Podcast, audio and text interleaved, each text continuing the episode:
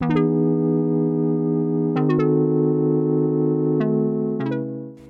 ーママへ届け子育てのヒント。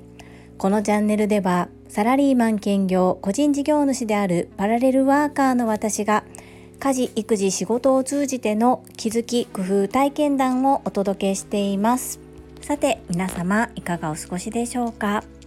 今日は10回に一度の雑談会の日です。最近は本題をお話しする前に皆様いかがお過ごしでしょうかと皆様に問いかけた後自分の身の回りでできた出来事をお話ししているので雑談会あえて設けなくてもいいのかなと思いつつも私樹里という人間がどんな人かというのが雑談で垣間見れたらいいのかな、ま、あまり需要がないのかなと思いつつもいろいろと私のことを知っていただけたらなと思いながらお話しさせていただいています。毎日継続配信をさせていただき今日で240回目。1年が365日ですので残り125日。あと4ヶ月とちょっとで1年継続配信できることとなるのですが実際に音声配信毎日継続してやってみて本当に帝国に毎日配信している方のことを尊敬します。私も途中からよし真似して毎日帝国に配信してみようと思って毎朝7時配信を一度やってみたのですが早速昨日7時半になってしまいました。今までの私だとあー私はやっぱりダメだ。何でも続かないし自分の決めた通りになかなかできないというふうに落ち込んでいたと思うのですが今の私はよしまたここでリセットして7時配信継続できるようにやってみようっていうふうに思える前向きな気持ちに変わることができています。同じ出来事が起こってもどう受け止めるかによってマインドが全然変わりますよね。まずは一生懸命毎日コツコツコツコツ継続して配信することそして目標である1年継続配信ここをスモールステップとしてやっていきたいというふうに思っております。あえて音声に残してここで決意表明をしたいと思います。そして今日は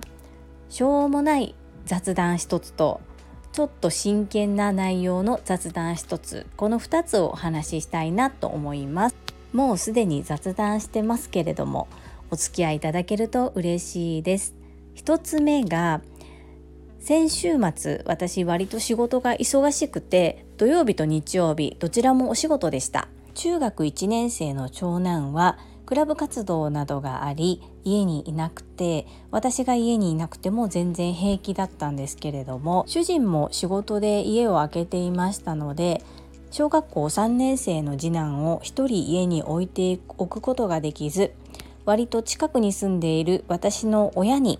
次男を預けて見てもらいました。すると父が実家の裏山にある川に連れて行ってくれたようでそこでサワガニを2匹捕まえてきたんですね。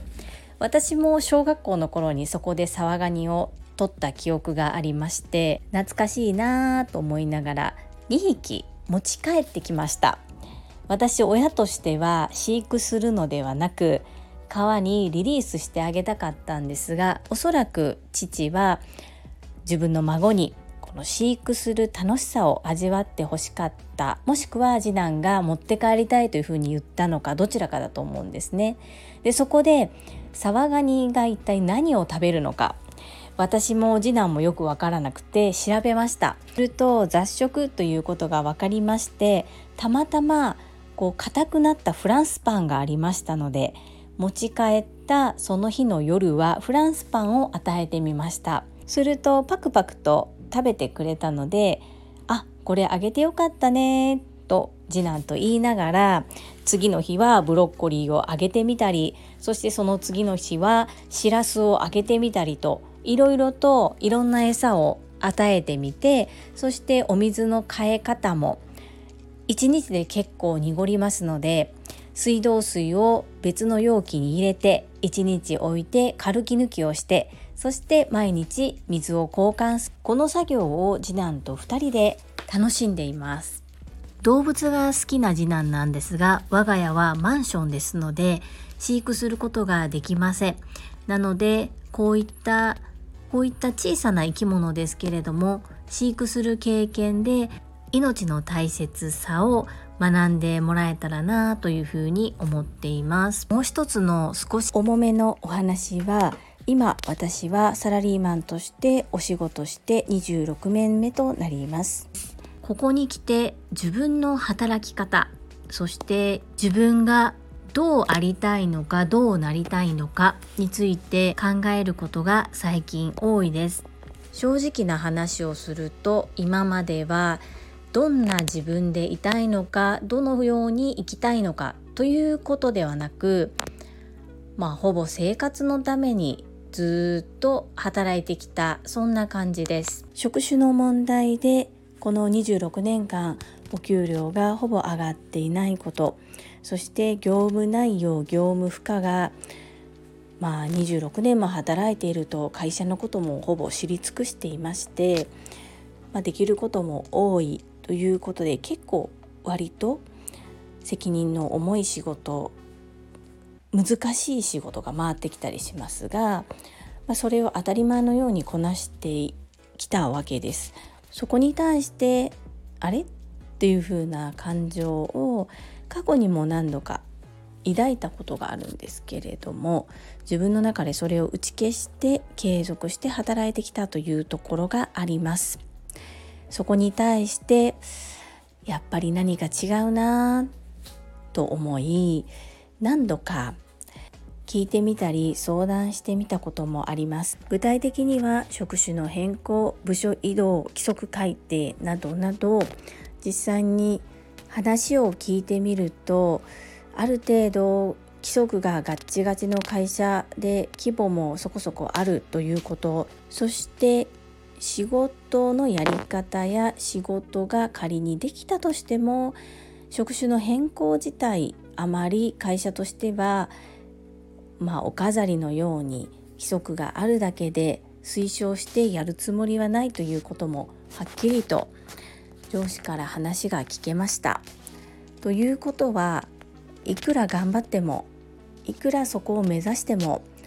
ちょっと難しい環境にあるということが把握できました。私の大好きなボイシーのパーソナリティでいらっしゃる「世界はあなたの仕事でできている」の朝倉千恵子先生がよくおっしゃっているのですが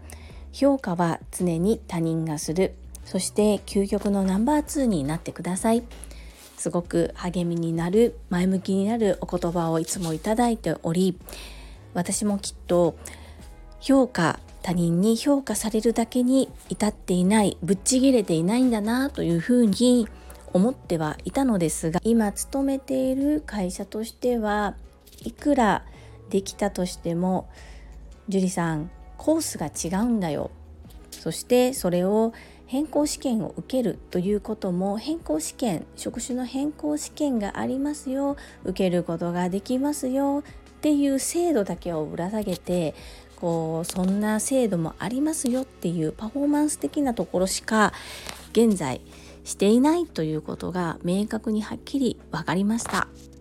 数年前にも実は私は確認したことがあって話をしたことがあったのですが改めて数年経っても会社の考え方は変わっていないということがよく分かりました。これは私にとってはプラスの発見だと思ってるんですね。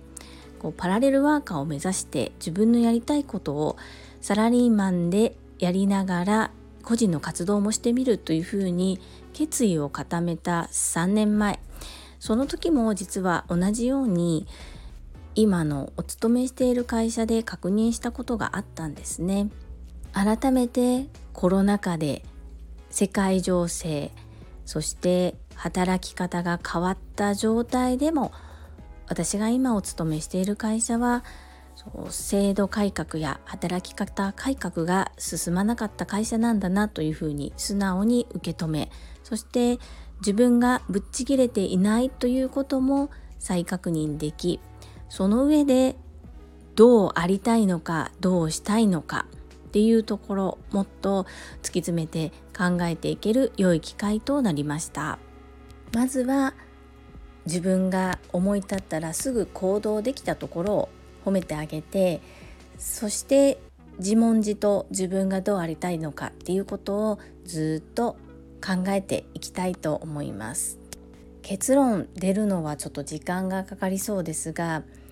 止まるのではなく動きながらそして今目の前のお仕事を一生懸命やりながら一度限りの二度ない人生大切に過ごせるようにしていきたいと思います。